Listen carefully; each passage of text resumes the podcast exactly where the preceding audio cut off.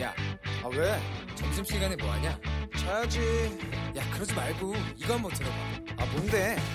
지금 당장 라디오를 켜봐 나른한 오후 깨울 시사 토크쇼 모두가 즐길 수 있고 함께하는 시간 유쾌하고도 신나는 시사 토크쇼 오태훈의 시사본부. 네, KBS 라디오 오태훈의 시사본부 2부 시작하겠습니다. 시사본부 청취자 여러분들의 참여로 이루어집니다. 샵 9730으로 방송 중에 의견 보내주시면 되겠고요. 짧은 문자 50원, 긴 문자 100원의 정보 이용료, 어플리케이션 콩은 무료로 참여하실 수 있습니다. 또 팟캐스트와 콩, KBS 홈페이지를 통해서도 다시 들으실 수 있습니다. 주말 동안에 뜨거웠던 이슈들 정리하고 또 이번 주에 눈여겨볼 부분들, 일정들, 소식을 살펴보는 시간 시사 구말리 시간입니다. 오늘도 강선우 시사평론가 나오셨습니다. 어서 오십시오. 안녕하세요. 예. 그리고 오늘 첫 출연이십니다. 이종근 시사평론가 자리하셨습니다. 어서 오십시오. 네, 안녕하십니까. 이종근입니다. 예. 아, 조국 법무부 장관 후보자를 둘러싼 논란 뜨겁습니다. 여야가 연일 공세 방어 수위 높여가고 있고 자녀 둘러싼 논란에 대해서 조 후보자가 공식 사과를 했습니다. 하지만 청문회를 통한 정면 돌파 의지를 고수하고 있는 상황인데 먼저 이정근 평론가께서는 이번 사과 또 조 후보자의 발언 어떻게 보셨는지요? 네. 일단 어떤 상황이 터졌을 때 또는 리스크가 있을 때 사과하는 것이 굉장히 중요한데 사과는 두 가지가 참 중요하다고 이야기합니다. 뭐냐면 네. 시기, 음. 언제 하느냐, 그리고 얼마나, 그, 그 다음에는 내용, 얼마나 진정성 있게 하느냐. 네. 자, 지난, 어, 20, 어, 6일, 25일 처음으로 이제 송구하다라고 이제 사과를 했습니다. 국민 여러분께 송구하다.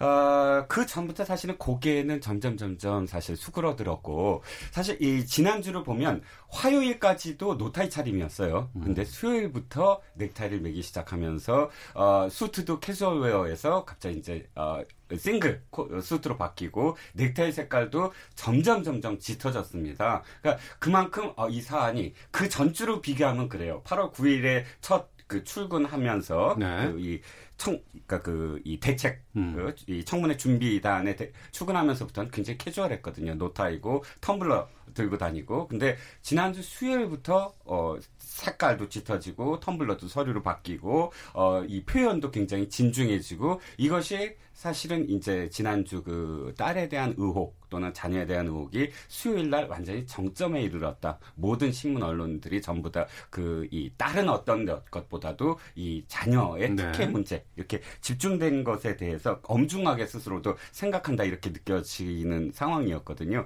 오늘 출근에서도 사실은 송구하다라는 표현을 또 한 번 썼습니다. 예. 그러니까 국민들 입장에서는 이제 계속 지켜볼 텐데 청문회에선 과연 어떤 사과의 표현이 있을까? 그러니까 송구하다 사과하다 벌써 두 번이나 나왔어요. 음. 그러니까 지금 판단 에 너무 자주 사과를 하는 것도 사실은 불필요하거든요. 왜냐하면 어, 사과의 어떤 진정성을 못 느끼기 때문에 그래서 어, 현재로서는 청문회 때를 위해서 사과의 어떤 상황이나 뭐 이것들을 좀 더 아끼는 게 어떤가라는 또 조언도 어, 일부에서는 하고 있습니다. 네. 어, 강선우 평론가께서는요? 그 국민들의 어떤 마음을 아프게 했으니까요. 그, 그 부분에 대해서는 굉장히 진지하게 내가 아픔을 함께 느끼고 있다 공감하고 그리고 일반적인 그 정서와 좀 괴리됐던 점 그리고 일반적인 국민들이 접근할 수 없었던 어떤 영역에 있었던 점 그런 점에 대해서 이제 사과를 하는 그런 진중한 태도를 보였다고 생각하고요. 네. 근데 이게 저는 사과만으로 지금 화난 민심이 누그러들 것인가 그럴 거라고는 보지 않습니다. 그러니까 국민들이 원하는 건 물론 그 송구함을 느끼는 것도 원하지만 사실 관계가 어떻게 됐냐는 거잖아요. 그러니까 음. 여러 가지 가지 의혹들이 정말 하루에 수천 건씩 단독 달고 속보 달고 정말 경주마식으로 이제 보도가 쏟아지는데 어느 게 진실이고 그렇다면 어느 게 가짜 뉴스냐, 어느 게 의혹이고 어느 게 사실이냐 거기에 대해서 이제 궁금해 하시는 거잖아요. 예. 그래서 사과만으로는 부족하고 그 의혹을 당연히 다 하나하나 빠짐없이 저는 해명을 해야 된다고 봅니다. 그렇다면 이 해명의 자리가 어디가 돼야 되느냐. 그러니까 음. 청문회가 되는 게 가장 좋다는 거 아닙니까? 국민이 권한을 위임한 국회인 거잖아요. 네. 국민의 대표인 것이고. 그래서 이제 국회에서 하루빨리 빨리 지금 그 청문 날짜를 잡았으면 좋겠는데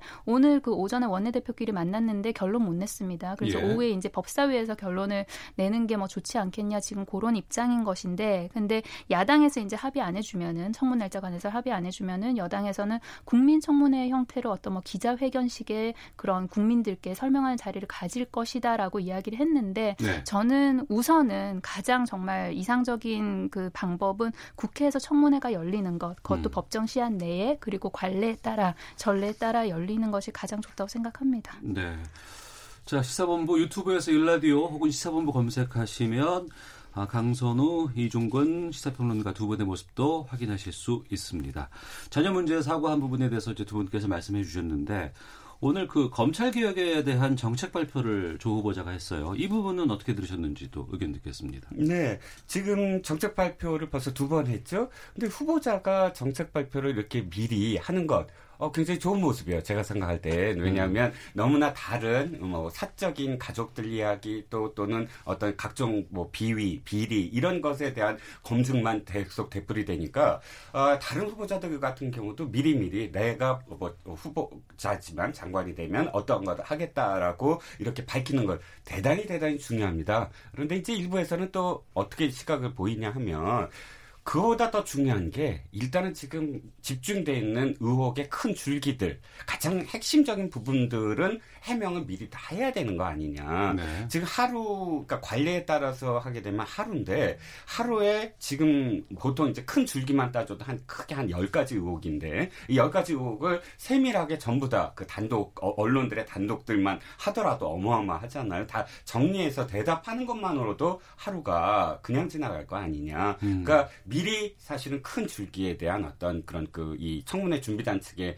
해명이 그때그때 나오긴 하지만 미진한 부분이 참 많잖아요. 그래서 예. 어, 출근길에 물어보면 청문회에서 얘기하겠다라고 계속 그 일관된 어떤 흐름인데 물론 저는 굉장히 중요한 정책 발표 굉장히 중요하게 봤습니다. 사법 개혁이라든지 혹은 뭐 기타 어, 지난번에 했던 것 아주 어, 생활 밀착형 그 법률 개정과 관련된 것 굉장히 중요하게 봤는데 지금 국민들이 관심을 갖는 게 과연 이 조국 후보자의 개혁일까 이미 개혁할 것이라고 이야기를 하고 또 그 사명을 알고 있기 때문에 그 내용보다 수신 그러니까 자신이 얼만큼 그러면 공직자에 오르기 위해서 자신에 대한 어떤 엄격한 경계를 했는지 가족에 대한 또 경계를 했는지 이것이 더 큰 지금 관심이 아닌가 싶긴 하네요. 네. 그 개, 검찰 개혁의 큰 줄기가 국민을 위한 검찰이 되겠다고 이제 오늘 아침에 밝혔습니다. 그 검경 수사권 조정이나 아니면 공수처 설치 관련은 입법으로 넘어간 사항이잖아요. 그렇다면 검경 수사권 조정이 되고 그리고 공수처가 설치가 되면 어느 정도 하드웨어는 완성이 될 것이다. 그렇다면 본인은 어떤 시행령이나 아니면 검찰 내 문화를 개혁함으로써 그런 소프트웨어를 마련할 것이라는 의지를 보였고요. 그리고 또 국민들 우리 국민들이 많은 어려움을 겪는 것 중에 직권 재심 청구할 수 있도록 하겠다. 그리고 네. 친권 상실 청구할 수할 수 있도록 하겠다. 그리고 재산에 비례해서 내가 가진 돈에 비례해서 벌금을 내는 그런 재산 비례 벌금제를 하겠다. 그래서 황제 노역에 대한 그런 비판을 없애겠다. 이제 그런 그 정도로 구체적으로 밝혔는데요. 굉장히 중요한 내용이라고 봅니다. 검찰 개혁은 사법 개혁은 진짜 반드시 돼야 되는 영역인데 근데 다만 이게 뭐 시기나 아니면 이런 게 조금 적절했느냐에 따라서는 보, 보, 평가가 갈릴 거라고 저는 생각해요. 그 국민들이 지금 조국 후보자에게 화가 난 이유가 그러니까 검찰 개혁에 대한 정책 발표를 안 해서 내지는 검찰 개혁에 대한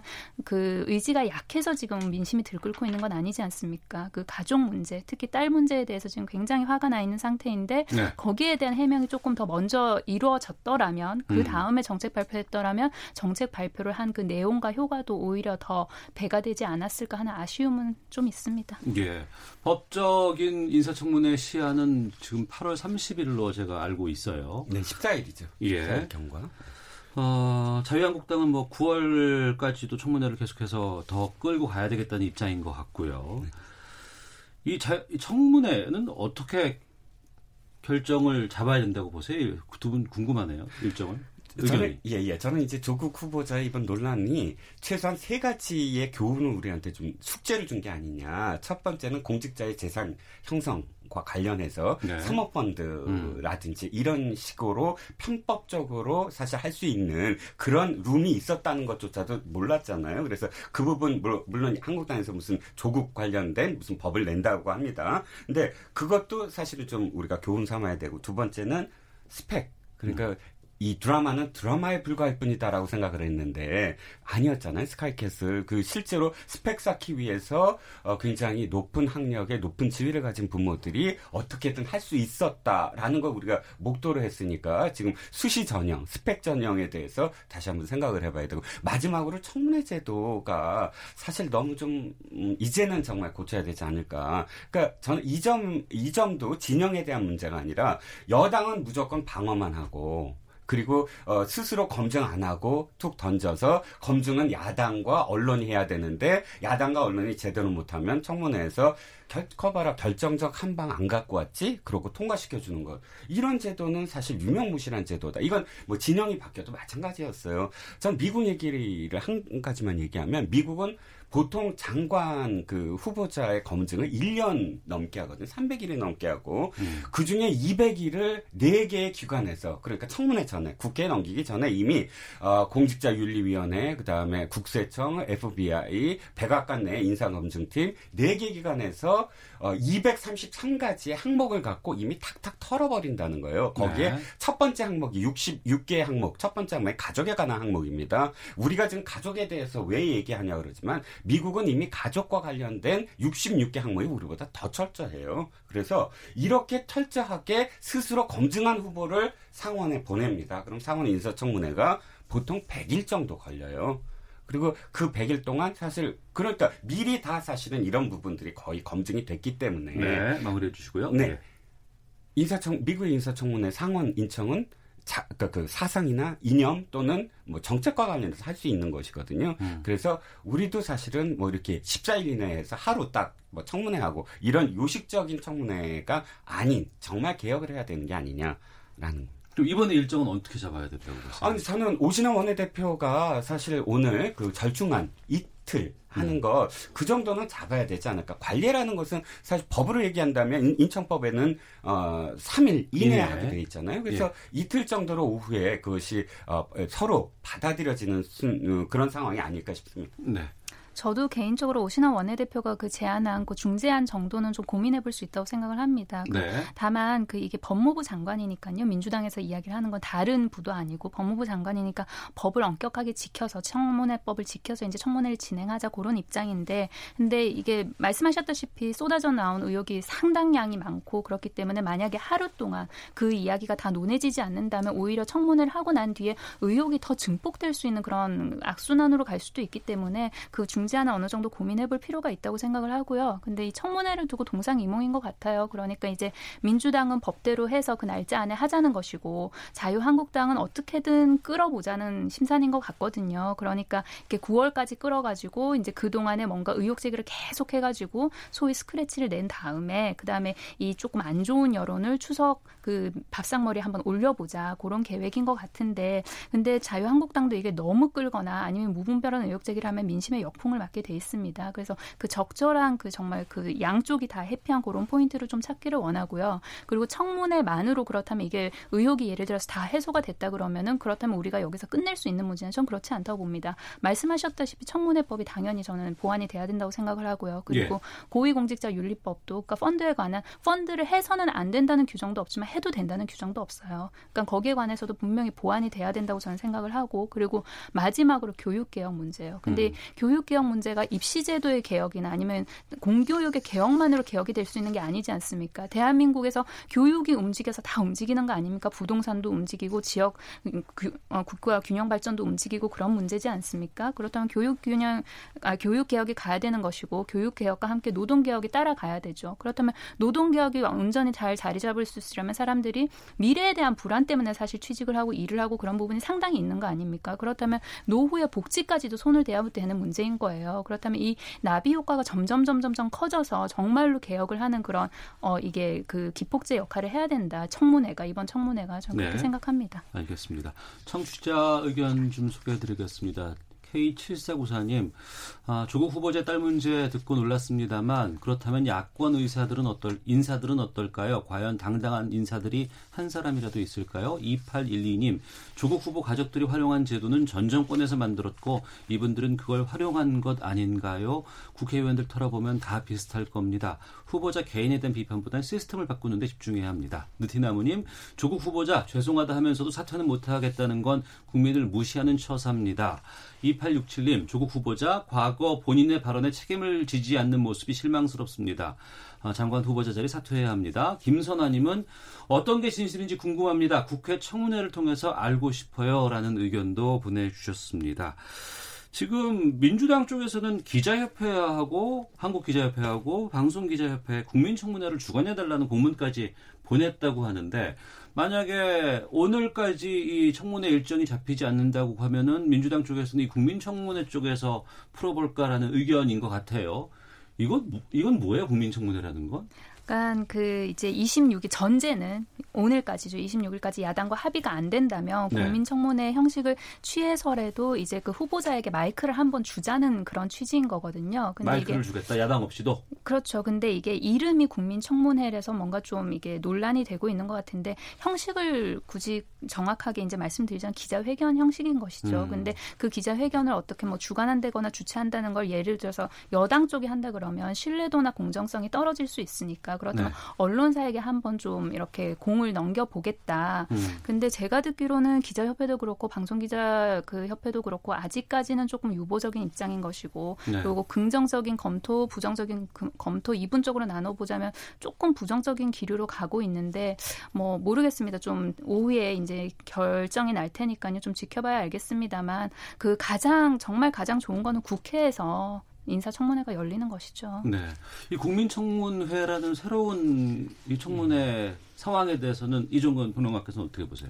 아, 저는 모든 것들이 전부 다 원칙하에 이루어져야 된다고 봐요. 예. 왜 국회에서 인사청문회를 만들었을까요? 또왜 음. 인사, 국무총리는 그 뭐 국회가 또 동의를 해줘야 될까요? 우리가 헌법을 만들었을 때 어떻게든 상권 분립의 원칙에 따라서 서로 견제와 균형을 이루게 만들자 하나하나 고민해서 만들지 않았습니까? 근데 내각 같은 경우는 총리는 동의권을 확실하게 명시하자. 그러니까 우리가 대통령제긴 하지만 그럼에도 불구하고 의회가 대통령을 견제하는 어떤 가장 큰 어, 어, 수단으로 국무총리 동의제를 만들었는데 그런데 내가까지 전부 다 동의제로 하면 사실 대통령이 제대로 못하는 게 아니냐. 그럼에도 불구하고 국회가 청문회를 통해서 한번 검증의 단계를 거치고 어, 대통령한테 하나의 의견을 제시하는 정도의 그런 과정을 하자.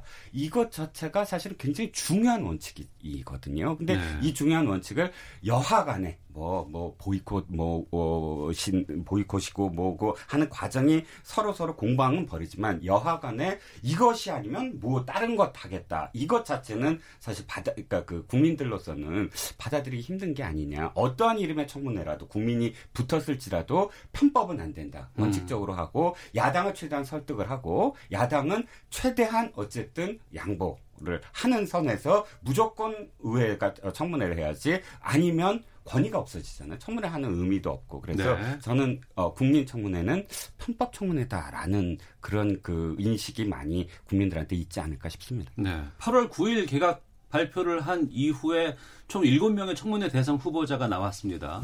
하지만 오늘까지 지금 그 공정거래위원장 후보자와 조국 후보자는 청문회 일정이 안 잡히고 있는 상황이고 다섯 명은 잡혔어요. 아마 28일 어, 농식품부 장관 후보자 김현수 후보자부터 시작이 되는데 여기 검증은 언제 어디서 하고 있대요?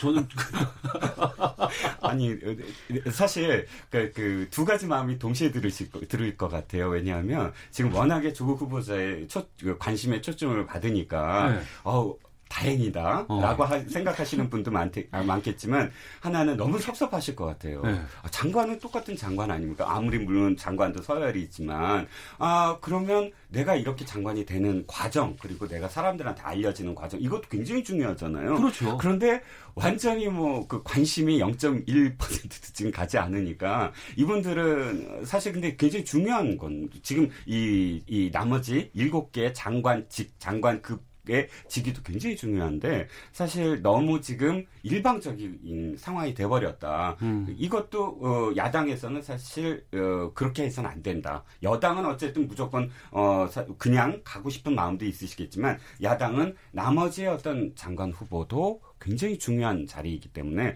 검증을 게을리하는 그래서 조국 후보자 때문에 검증을 게을리한다 이런 비난을 받으면 또 나중에 후회하게 되지 않을까 싶은데 황선우 평론가께서 말씀해 그 주시죠. 후보 말씀하셨다시피 후보자들도 좀 서운하겠지만 제가 야당 의원이라면 음. 이뭐 여가위 등에 소속된 이런 야당 의원이라면 야당 의원 입장에서도 좀 서운할 것 같아요. 왜냐하면 네. 이 인사 청문회라는 게 본인이 정말 그 청문회 스타가 될 수 있는 그러니까 어. 야당 의원으로서는 그럴 수 있는 장인데 네. 전혀 지금 뭔가 포커스가 안 맞춰지 이 루어지고 있지 않습니까? 아, 청문회 자리가 야당 의원들에게도 주목받을 수 있는 중요한 자리겠네요. 예. 그렇죠. 네. 그래서 본인이 아 이런 의혹을 제기를 음. 하고 따져 묻고 그렇게 해서 국민들의 지지를 받을 수 있는 굉장히 어찌 보면 절호의 기회인데 네. 전혀 집중받지 못하고 있으니까 야당 의원 입장에서도 상당히 서운할 일이다. 근데 다만 집중을 못 받는다고 해도 그 집중이라 하면 이제 언론의 뭐 집중인 거고 그 국민의 관심인 것이죠. 그렇다고 하더라도 그 검증을 게을리 해서는 안 되겠죠. 그 검증을 철저히 해서 그래서 그게 결국은 국민들께 국익을 되돌려주는 그런 것이잖아요. 그러니까 국민의 대표로서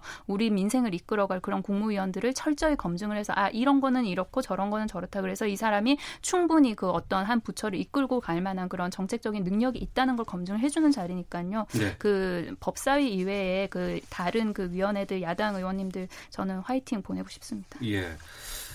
이 조국 후보자 관련해서도 저희가 또 너무 집중돼서 다루는 것도 좀 바람직하지는 않은데 또 워낙에 또 이게 쏟아져 나오는 뉴스라든가 의견들이 많기 때문에 두 분께 공이 한 30초씩 시간 드리겠습니다. 마무리 조국 후보자와 관련된 얘기 해 주시고 저희들 헤드라인 뉴스 듣고 와서 다음 주제로 좀 넘어가 보도록 하겠습니다. 먼저 이정근 평론가께서 제가 요즘 그 드라마를 좀 많이 보는데요. 예. 호텔 델루나라는 드라마, 물론 K본부가 하는 건 아닙니다. 음. 거기에 이런 명대사가 있길래 제가 한번 떠올려 봤습니다. 네. 아, 스스로도 감당 못하면서 누구의 삶, 삶을 책임질 수 있다고 잘난 척 하는 거냐. 인간은 어쩌면 그렇게 자기 잘못은 모르고 남 탓만 하는 거냐. 이게 이제 마고 할머니가 여주인공한테 어, 꾸짖는 그런 꾸지람인데 네. 사실 지금 조국 후보자의 그 이 청문회 앞두고 이런 검증 과정을 보면서 가장 중요한 건 조국 후보자가 그동안의 삶 속에서 얼만큼 어, 타인을 배려하고 타인에 대해서 공감대를 느끼게끔 했느냐가 지금 조국 후보자의 스스로의 의혹에 대한 어떤 무게, 검증의 무게로 되돌아올 가능성이 있다. 뭐 이렇게 여겼습니다. 네, 강선도 평론가께서는요. 국민의 분노, 실망에 초점을 말씀하셨다시피 정말 본인의 생활은 욕망대로 하고 그러면 지금까지 말했던 그 가치는 그냥 단순히 선언적이었던가 거기에 대해서 이제 굉장히 분노를 하고 있는 것이잖아요. 네. 저는 그 부분에 대해서는 후보자의 진솔한 사과가 다시 한번 있어야 된다고 생각을 합니다. 다만 지금 계속해서 의혹만 쏟아지고 그리고 뭔가 뭐 사실관계가 확인되지 않은 이야기들이 사실관계처럼 떠도는 면도 있고요. 근데 후보자의 목소리가 없어요. 그러니까 음. 마이크를 한번 줘보자. 음. 그런 입장입니다. 알겠습니다. 자, 이종근 시사평론가, 강선우 시사평론가와 함께 시사 구말리 진행하고 있는데요. 헤드라인 뉴스 듣고 두 분과 계속 말씀 이어가도록 하겠습니다. 여야 교섭단체 3당 원내대표들은 오늘 국회에서 만나 조국 법무부 장관 후보자 인사청문회 일정을 논의했으나 합의안을 도출하지 못했습니다. 법사위의 여야 간사들이 오늘 오후에 모여 일정 논의를 할 예정입니다. 노영민 대통령 비서실장은 독도 방어 훈련인 독도 영토 수호 훈련과 관련해 일본 정부가 반발한 것에 대해 우리 영토를 지키기 위한 정례 훈련이라면서 우리의 주권 사항이고 시비 대상이 될 수 없다고 밝혔습니다. 더불어민주당과 정부가 일본 수출 규제 대응을 위해 내년에 2조 원 이상 예산을 편성하기로 했습니다. 미세먼지 대응과 건강보험 보장성 강화 예산도 대폭 늘리기로 했습니다. 해외 원정 도박과 성매매 알선 등의 의혹을 받고 있는 양현석 YG 전 총괄 프로듀서가 조만간 피해자 신분으로 경찰에 소환될 것으로 알려졌습니다. 민감용 경찰청장은 국민적 관심이 많은 사안인 만큼 신속하고 엄정하게 수사를 진행하겠다고 밝혔습니다. 범죄인 인도법안 반대 시위 진압 과정에서 시위대에 대한 실탄 경고 사격이 이뤄진 것은 시위대의 공격으로 생명의 위협을 느꼈기 때문이라고 홍콩 경찰이 해명했습니다. 지금까지 헤드라인 뉴스 정한나였습니다. 이어서 기상청의 윤지수 씨 연결합니다. 네, 미세먼지와 날씨 정보입니다. 지금 미세먼지 상황을 보면 초미세먼지도 또 미세먼지도 전국 대부분 지역 좋은 단계를 보이고 있습니다. 다만 인천과 경상남북도 일부 지역만 지금 나쁨 단계를 보이면서 평균적으로는 보통 수준을 보이고 있는데요. 대기 확산이 원활하기 때문에 계속해서 보통이라 좋은 단계는 계속 이어지겠습니다. 다만 오늘 기온이 오르면서 광화학 반응에 의해 오존량이 증가할 수 있다는 점은 염두에 두시는 것이 좋겠습니다. 전반적으로 전국적으로 구름이 다 섞였습니다. 서울은 비교적 맑은 편이지만 남쪽으로 내려갈수록 구름량이 더욱 많고 제주도 지방의 경우 지금 흐린 가운데 비가 내리고 있는 상황인데요. 오늘 동해상에 위치한 고기압의 가장자리에 들면서 전국적으로는 가끔 구름이 많이 끼는 정도가 되겠지만 제주도 남쪽 해상은 기압골의 영향을 받기 때문에 비가 내리겠습니다. 그리고 남해안 지역은 오후에는 산발적으로 빗방울이 떨어지다가 밤부터 본격적으로 비가 내릴 전망입니다. 내일은 비가 내리는 곳이 더욱 확대될 것으로 예상됩니다. 새벽녘에는 전라도와 경상남도 지역도 제주도 지역과 함께 비가 내리겠고요. 그 밖에 아침에도 충청 남부 지역과 충청 이남 지방 대부분 비가 내릴 것으로 예상됩니다. 한편 서울과 경기도, 강원도 지역, 또 충청 북부 지역은 새벽부터 아침 사이 산발적으로 빗방울만 떨어지겠고 오후가 되면 경기 북부 지역이나 강원 북부 지역 대기 불안정으로 해서 소나기 내릴 것으로 예상됩니다. 내일은 여러 곳에서 우산이 필요하다는 점 염두에 두시는 것이 좋겠고요. 남부 지방의 경우 모레 수요일에도 비는 계속 이어지겠습니다. 특히 제주도 지방을 중심으로 비가 집중되면서 수요일까지 제주도 지방은 많게는 300mm 이상, 남해안 지역도 120mm 이상으로 요란하고 강한 비가 남해안과 제주도 지방에 집중되겠습니다. 오늘 낮 최고 기온은 서울 31도를 비롯해 전국은 26도에서 32도 사이가 예상됩니다. 지금 서울 기온은 30.1도입니다.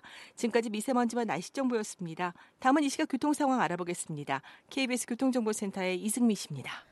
네, 시각 교통 상황입니다. 오늘 내내 고장난 차 소식이 끊이질 않고 있습니다. 현재 서울 시내 동부간선도로 의정부 쪽이고요. 이화교 부근 3차로에 고장난 차가 서 있습니다. 중남구에서 월릉교 쪽 가는데 이 여파로 10분 정도 걸리고 있습니다. 고속도로는 서양고속도로 서울 방향 당진 부근 3차로와 갓길에서 고장난 화물차를 처리하고 있으니까 주의하셔야겠고요. 경부고속도로 기흥 동탄 부근은 작업 여파를 받아서 부산 방향으로 정체가 심한데요. 기흥 동탄 부근 5차로에 도로에서 표지판 설치 작업을 하고 있고요. 기흥 부근부터 3km 지나기가 어렵습니다. 중부 내륙고속도로 창원 방향으로 충주 분기점 부근과 장현터널 부근에서 작업을 하고 있어서 3, 4km 구간이 정체가 되고 있고요. 양평 쪽으로는 창녕 부근 2km 구간에서 작업 여파받고 있습니다. KBS 교통정보센터였습니다.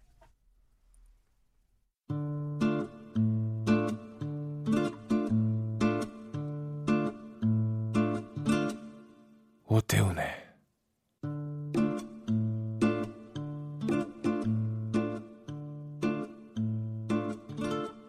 시사본부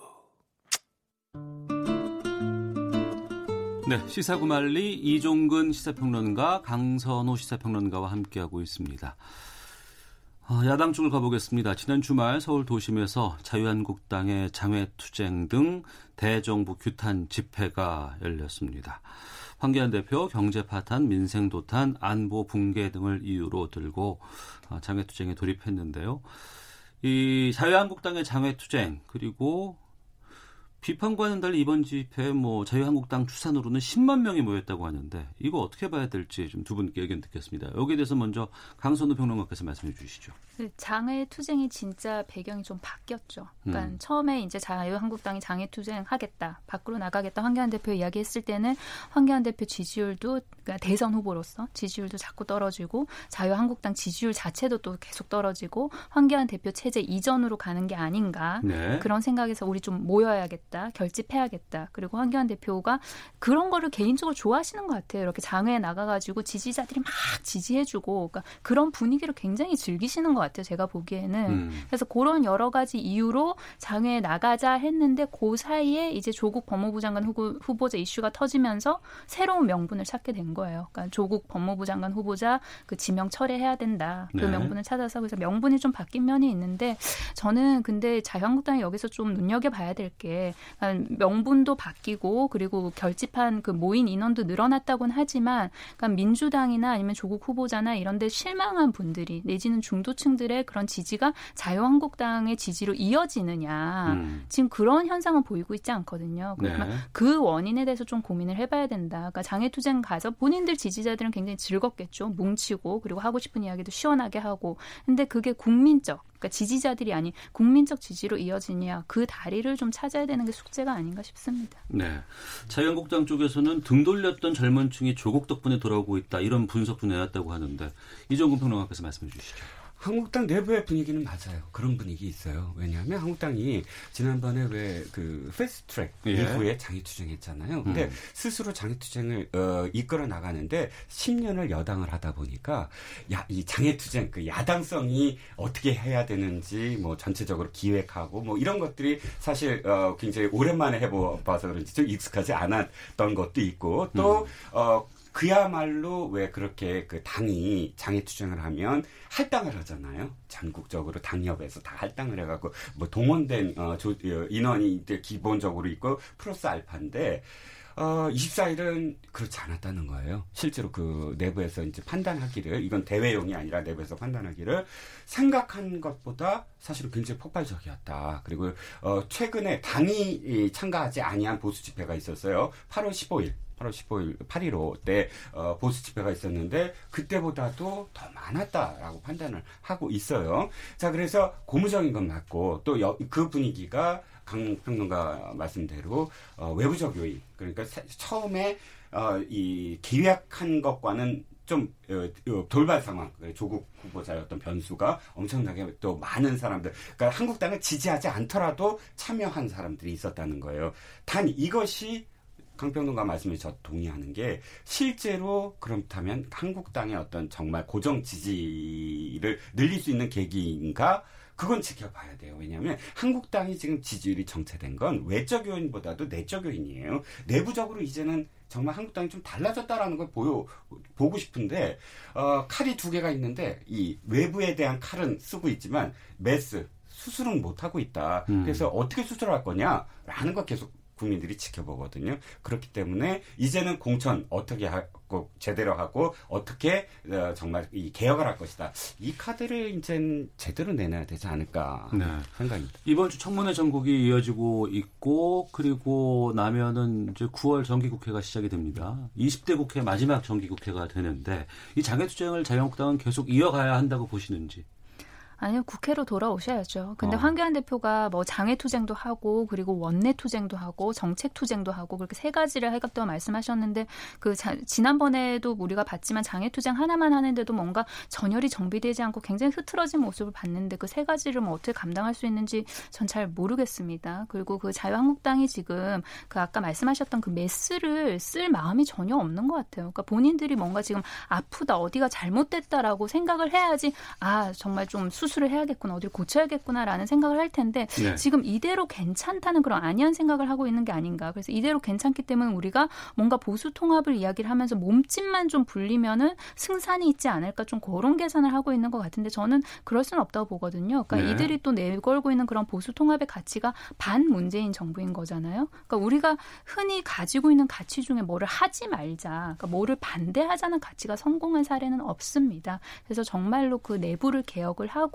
그리고 보수의 가치가 뭔지 새롭게 내건다면 본인들이 스스로 뭔가 몸집을 불리려 하지 않아도 저절로 몸집이 커지겠죠. 그래서 거기에 대한 고민을 좀 하셔야 되지 않나라는 생각이 듭니다. 예, 내일과 모레 이틀 동안 자유한국당이 연찬회를 여는데 네. 여기에 연사로 김근식 경남대 교수를 초청했다고 해요. 김근식 교수는 안철수 전 의원의 최측근이거든요. 그렇죠. 이게 그러면은 그쪽에 손을 내밀었다 이렇게 봐도 될까요? 음, 원래 이제 명분은 그렇지 않은 것 같아요. 지금 예. 그 원래 김근식 교수가 어, 대북 관련 또 통일 관련 또 음. 외교 뭐 이거 이 세 가지의 전문가잖아요. 경남대 네. 또 전공이 그렇고 하다 보니까 지금 뭐 종편 패널에서도 사실 그 문제에 대해서 굉장히 정치보다도 어 깊이 있게 이렇게 그 이 패널 역할을 하고 있는데 관련해서 그런 그 이유 때문에 초청을 했다 이렇게 음. 얘기는 합니다. 네. 그렇지만 어, 정치적인 수사죠. 그건 누구나 알 수 있듯이 왜냐하면 지금 어, 원내대표 나경원 원내대표도 이미 프로포즈를 했고 뭐 바른미래당에 했고 또 어, 그렇다면 유승민 의원만 뭐 이게 그 이, 프로포즈를 한 건 아니잖아요. 안철수 전 의원한테도 한 거니까 이것이 하나의 굉장히 큰 사실 상징일 수밖에 없다. 지금 바른미래당이나 민주평화당이나 와해 직전이고 또또 다른 정계 개편이 이제 곧 일어날 텐데 우리나라는 총선 직전에 어, 그 정당 이름이 없어지는 정당 굉장히 많이 봐왔고요. 그렇습니다. 그렇기 예. 때문에 어, 분명히 이건 큰 어떤 단초가 될 것이다. 음. 그리고 김근식 어, 교수가 그날 무슨 얘기를 할 거냐, 대북 외교에 대한 어떤 비난만 할 거냐, 그렇지 않을 것이다. 저는 한 가지 노림수가 더 있다고 봐요. 그러니까 김건 김근식 경남대 교수가 조국 저격수를 지금 자칭하고 나섰거든요. 아, 그래서 그래요? 여러 가지 언론 인터뷰를 보면은 이제 음. 조국 음. 후보자에 관한 저격 비판을 앞장서서 하고 있습니다. 그래서 자유한국당 입장에서는 거기도 하나 지금 생각하고 있지 않겠나 싶습니다. 음. 알겠습니다. 그 손혜원 의원하고 김성태 의원 재판 관련해서도 좀 다뤄볼까 했는데 시간이 없어서 두 분과는 지금 이 부분은 못 다루고 여기서 좀 맞춰야 될 것 같습니다. 자, 시사구말리 이종근 시사평론가, 강선우 시사평론가 두 분과 함께했습니다. 두 분 오늘 말씀 고맙습니다. 고맙습니다. 감사합니다.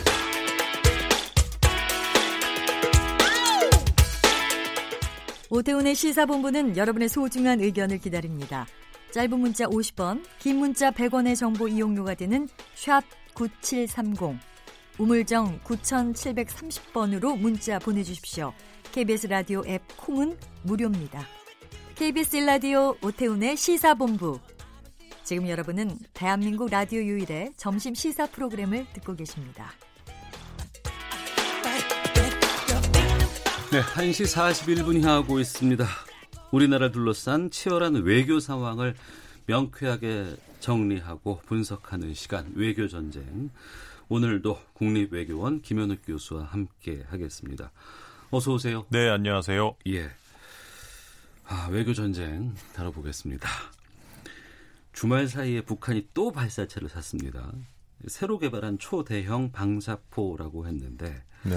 올해 들어 아홉 번째, 이달에 들어서만 다섯 번째 발사입니다. 한미 간의 연합연습은 끝났거든요. 그동안은 연합연습 때문에 발사를 한다고 했는데 왜 이번에 또 쐈을까요?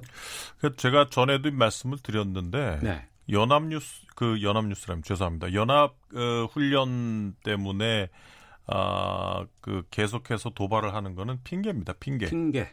예.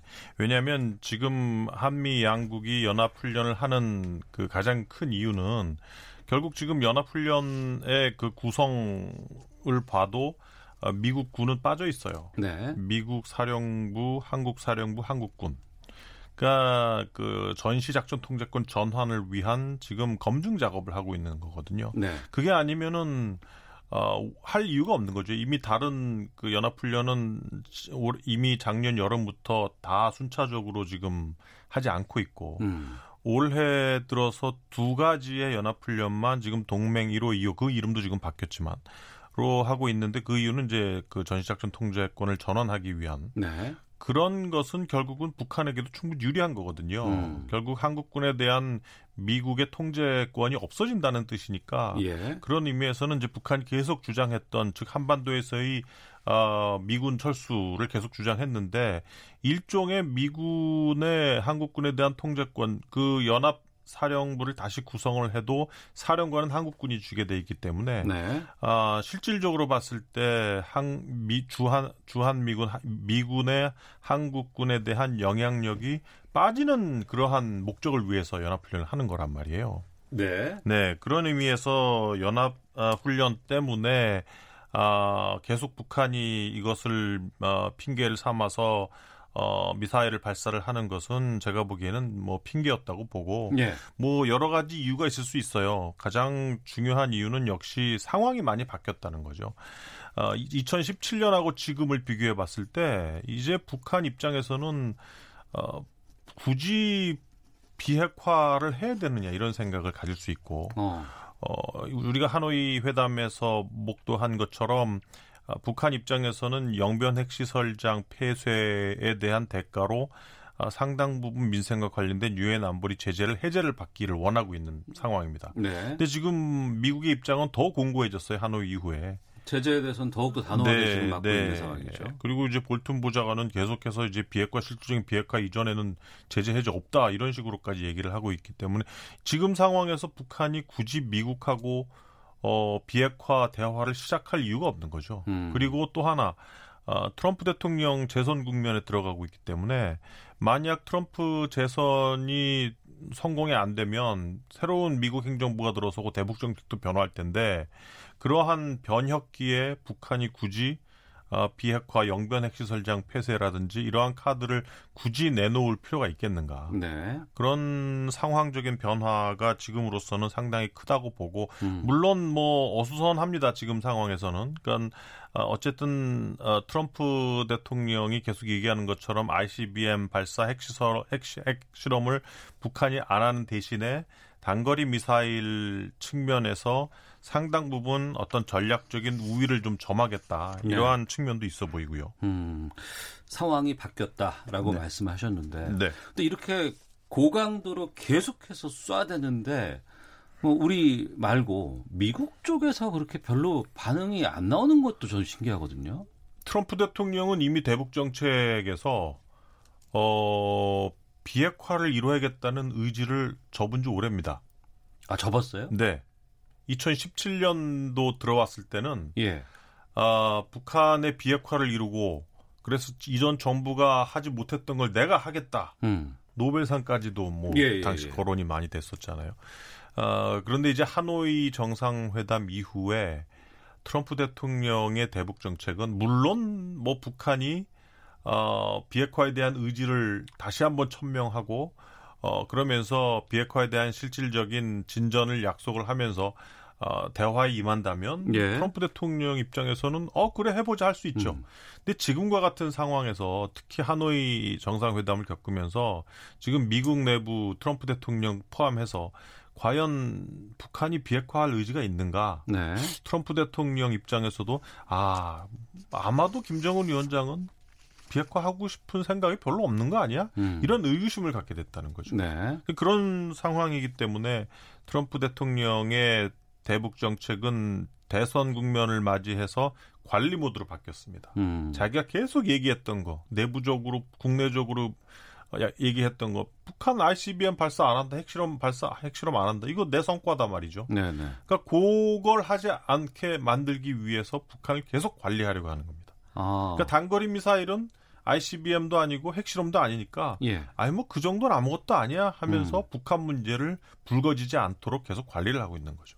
아 그런 입장이 나올 수도 있겠군요. 네. 예. 이번에 헌데 그 새로운 형태 초대형 방사포를 개발했다고 그러고 북한에서는 한반도 주변의 군사 정치 정세에 맞게 세계 최강 수준으로 무기 개발에 앞으로 계속 힘쓰겠다는 얘기까지 했거든요. 네. 그럼 군사적으로 강국으로 계속 가겠다는 입장 아니겠습니까? 뭐 몇 가지 이유가 있을 것 같아요. 지금 북한도 계속 그 국내의 어떤 여론을 생각을 할 수밖에 없습니다. 아, 하노이 정상회담 갈 상황 기억하시죠? 예, 예. 국내적으로 엄청나게 빵빠레를 울리면서 열차를 타고 갔어요. 그렇죠. 근데 돌아오는 길은 빈손이었단 말이에요. 음.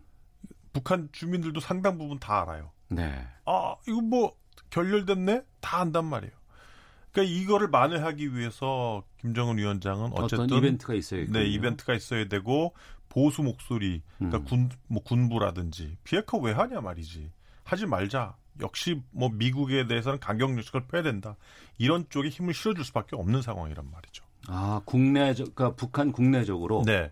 그러니까 어. 그런 상황에서는 어쨌든 계속해서 무기를 발사하고 시험을 하고 어, 트럼프가 내건 레드라인을 넘지 않는 선에서 단거리 미사일을 계속 쏴줄 필요가 있는 거죠. 네. 김정은 위원장은 쓸데없이 비핵화 한답시고 실패하는 정책 하지 않는다. 음. 역시 우리는 계속해서 군사력을 강화해서 뭔가 이 아시아 지역에서 미국과 중국도 상당히 갈등을 하고 있고 이런 상황에서 우리의 자유력을 키우기 위해서 계속해서 강하게 대외 정책을 가져간다 이런 모습을 계속 보임으로써 자기의 어떤 하노이 정상회담에서의 어떤 실패한 것을 계속 만회하려고 하고 있는 상황인 거죠. 네. 외교 전쟁 국내 외교원 김현욱 교수와 함께 하고 있습니다. 그러면 그래도 약속은 했던 것인지 북미 실무 회담입니다. 이건 어떻게 될까요? 비건 주말에 왔다가 갔고요. 2박 네. 3일에서 하루를 늘려 3박 4일 동안 있다가 갔습니다. 북미 실무 회담은 진행될 수도 있다라는 얘기 언질은 해놓고 갔는데 이건 어떻게 되는 겁니까? 시작은 할 거예요. 음. 어, 그리고 이제 비건 대표가 이번에 한국 올 때도 어, 솔직히 지금 상황에서 비건 대표가 북한 측과의 접촉을 염두에 두지 않았다면 한국을 올 이유가 없습니다, 지금. 그렇겠죠. 예, 예. 근데 결국은 와서 또 헛수고를 하고 간 거잖아요. 아, 지금 상황에서 이제 북한은 정말 뭔가 유리한 상황을 만들기 전에는 협상하지 않겠다는 게 북한의 입장입니다. 어. 만약 지금 실무 협상 들어갔다고 칩시다. 금방 빈손으로 또 실무 협상이 파토가 나요. 네. 미국은 미국 입장 그대로고 북한 북한 입장 그대로란 말이에요. 음. 그러니까 지금 어쨌든 계속해서 입장을 어느 정도 좁힌 상태에서 실무 협상에 들어가야 또 한 번의 협상이 아무것도 만들어내지 못했다는 그러한 아, 소위 김정은 위원장이 국내적으로 체면을 손상시키는 그런 일을 만들고 싶지 않은 겁니다. 지금 북한은. 네. 물론 뭐 실무 협상 들어가서 입장을 조율하는 게 원칙적인 문제가 아니냐 이런 게 지금 뭐 입장인데 아까도 말씀드렸다시피 지금 북한 입장에서는 중국의 지지, 와 러시아의 지지를 얻어낸 상황이거든요. 네. 그리고 어쨌든 그 계속해서 이제 북한 아, 트럼프 대통령의 재선 국면을 맞이해서 상황도 계속해서 불분명한 불투명한 상황으로 계속 지금 진행이 되고 있고 그래서 굳이 지금 상황에서 북미 간의 협상의 판은 깨진 않겠지만 음. 굳이 북미 간에 잘 되지도 않을 협상을 무리해서 할 필요는 없다는 얘기죠 북한 입장에서. 네. 그러면 트럼프의 재선을 앞둔 상황까지는 현재 이런 좀 어, 정리되지 않은 뜨뜻미지근한 상황이 계속해서 갈 수밖에 없지 않을까 이렇게 전망이 되는데요. 네, 저도 그렇게 생각을 합니다. 어. 일단은 뭐 북미 간의 협상판은 어, 북미 양측이 깨기를 원하지 않고 있고 하지만 네. 그 협상판을 유지해둔 상태에서 자국에게 어떻게 행동하는 것이 가장 이익인가 음. 이것을 주판안을 굴리면서 이제 실행해 나가겠죠. 음. 약간 뭔가 되지도 않을 그러한 비핵화 협상을 무리하게 끌어가지 않으면서 동시에 중국과 러시아와의 어떤 외교력을 강화시키고 또 그것을 통해서 기존의 제재의 구멍을 좀 더 늘리려는 그러한 정책이 계속 유지되지 않을까 싶어요. 네. 그런 상황에서 지난 목요일이었습니다. 전격적으로 우리 정부는 한일 군사 정보 보호 협약 협정 지소미아를 종료하기로 선언을 했습니다. 일본에서는 지난 주말에 그 북한의 방사포 발사를 지소미아 종료에 따른 간격을 노린 것이다. 이런 분석까지도 내놨던데 이건 어떻게 보세요? 뭐 충분히 가능한 분석입니다. 아, 북한이 정말 간극을 얼마나 벌릴 수 있을지는 모르겠는데 지금 상황을 보면 지소미아 파국으로 인해서 어, 한미일 삼국 간의 결속력이 조금 느슨해지는 그러한 사인은 보여지고 있거든요. 음. 어, 지소미아 파기 이후에 미국에서 나오는 그러한 입장도 그렇고, 네. 아 그리고 아, 이번에 G7 회의에서 그 트럼프 대통령과 아베 총리 간의 대화 내용을 봐도 그렇고. 예. 그러니까 지금 아베 총리 입장에서는 이번에 지소미아 파기로 인해서 지지율이 한 5%가 올랐어요. 아, 오히려. 네. 어. 그러니까 국내 정치적으로 보면은 일본 위기가, 입장에서는 외부의 위기가 있으면 단결하게 되잖아요, 많이. 그렇죠. 근데 어. 지금 재밌는 게 과거에는 한일 관계가 안 좋았을 때 예. 아, 일본의 국민들이 이건 일본 탓이야 라면서 어. 보수적인 자민당 정부에 대해서 반, 반감을 가지고 있었거든요. 예. 근데 이번에는 재밌는 것이 그 대법원에서 배상 판결이 나면서 일본 국민들이 어 이거는 완전히 한일 관계가 빼도 박도 못하게 되는 건데 어. 이건 좀 심한 거 아니야 이런 그 여론의 움직임이 있습니다. 일본 내 여론. 네, 일본 국민들이 네. 물론 여전히 아베 정부에 대한 반대 입장을 갖는 일본 국민들도 있고 예. 여전히 한국 측을 지지하는 국민들이 있지만 음. 이전의 한일 관계 악화 당시보다 비교해 봤을 때 지금은 상당히 일본 여론이 보수적으로 흐르고 있는 게 사실이거든요. 예. 그러면 아베는 이거를 놓칠 이유가 없는 거죠. 음. 이러한 보수적인 여론을 몰아서 자기가 원하는 헌법 개정까지 가려고 하고 있는 것이기 때문에 네. 일본 입장에서도 그렇고 아마 한국 정부도 그렇고 지금과 같은 한일 갈등은 계속 아, 갈 가능성이 높다. 음. 그래서 아마 북한 입장에서도 이러한 상황을 상당히 좀 잘 이용하려고 할 가능성도 있다고 보여집니다. 네, 7월 초 세계의 반도체 부품 소재 관련해서 수출 규제 조치가 시작이 됐고 그리고 우리를 백색 국가에서 제외하기로 결정을 했습니다. 그 제외하기로 결정을 시행하는 날이 내일 모레 28일. 수요일. 예, 예. 28일입니다. 네네. 이때 뭐 더 강하게 뭐가 나올 수가 있어요? 글쎄 제가 보기에는 뭔가 추가적인 수출 규제 조치가 나올 가능성이 높다고 봅니다. 어. 왜냐하면 지금 아베 정부는 말씀드렸다시피 지금 한국과 일본이 물론 한국 정부는 일본 정부 정도는 아니에요. 어떻게 해서든 미국이 중재를 하거나 어 우리가 먼저 어, 수그리는 모습을 보여주지 않으면서 한일 관계가 자연스럽게 다시 대화 국면으로 가기를 원하고 있는 상황인데 네. 아, 일본 정부는 어쨌든 국내 정치에 의해서 이것이 움직이고 있단 말이에요. 음. 그렇기 때문에 어, 아마도 그 수출 규제를 추가로 부과를 하고 그러면서 뭔가 이것을 통해서 국내의 어떤 아베 지지 여론을 더 끌어 모으려는 그러한 정책 쪽으로 계속 달려갈 가능성이 높습니다. 네. 그렇게 강대강의 입장이 계속 맞붙는 상황이라 그러면 미국의 판단이라든가 입장이 중요할 것 같은데 미국이 어떻게 미국 입장에서는 상당히 큰 손해죠. 지금과 같은 상황이. 한일 양국이 이렇게 강대강으로 대치되고 있는 상황이 온다는 것은 미국한테는 손해잖아요. 그렇죠. 예. 그 과거에 2008년 이후에 중국이 급부상을 하면서 어, 중국 견제의 최선 그 뭐랄까 가장 그 최전방에 놓여 있는 한국과 일본 즉 한미 동맹과 미일 동맹은 중국 견제에 있어서 매우 중요한 그러한 동맹이었어요. 물론 네. 지금 트럼프 정부 들어와서 인도 태평양 전략을 펴면서 중심 4개 국가가 미국, 일본, 호주, 인도로 바뀌었지만 여전히 그거와 플러스 한국과 일본이라는 두 국가는 매우 중요합니다. 중국 견제에 있어서. 예. 그러, 그러, 그런 상태에서 물론 삼국이 그러니까 일본과 한국이 미국이라는 그 매개체를 통해서 정보를 공유하도록 해놨지만 일본 미국 입장에서는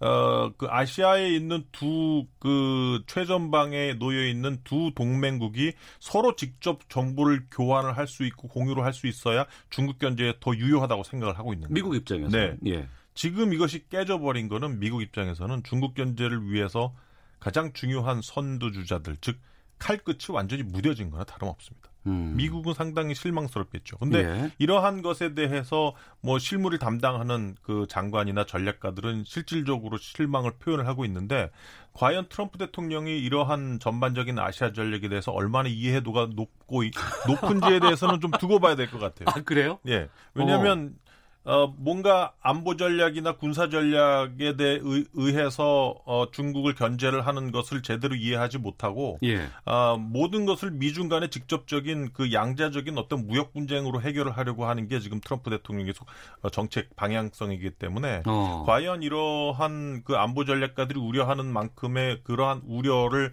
트럼프 대통령이 실질적으로 이해하고 있는지는 아직 잘 모르겠습니다. 미 국방 차원에서 안보 차원에서 중국을 견제하기 위한 여러 가지 전략이라든가 준비성들이 있어야 되고 네. 거기에 대한 인식이 있어야 되는데 트럼프 대통령은 이걸 그냥 미중 간의 무역 갈등으로만 보고 있다 그러면 그 해법은 쉽지 않을 것 같네요. 그러니까 전반적으로 봤을 없어서. 때 네. 한국 방문했을 때도 실제 인도 태평양 전략 얘기를 하면서 어, 무기 판매 얘기만 했던 것이 트럼프 대통령이었단 말이에요. 그의 속내를 어디까지 살펴볼 수 있을지 참 궁금합니다. 외교 전쟁 국립외교원 김현욱 교수와 함께했습니다. 고맙습니다. 네, 감사합니다. 오태훈의 시사본부 마치겠습니다. 내일 뵙겠습니다. 안녕히 계십시오.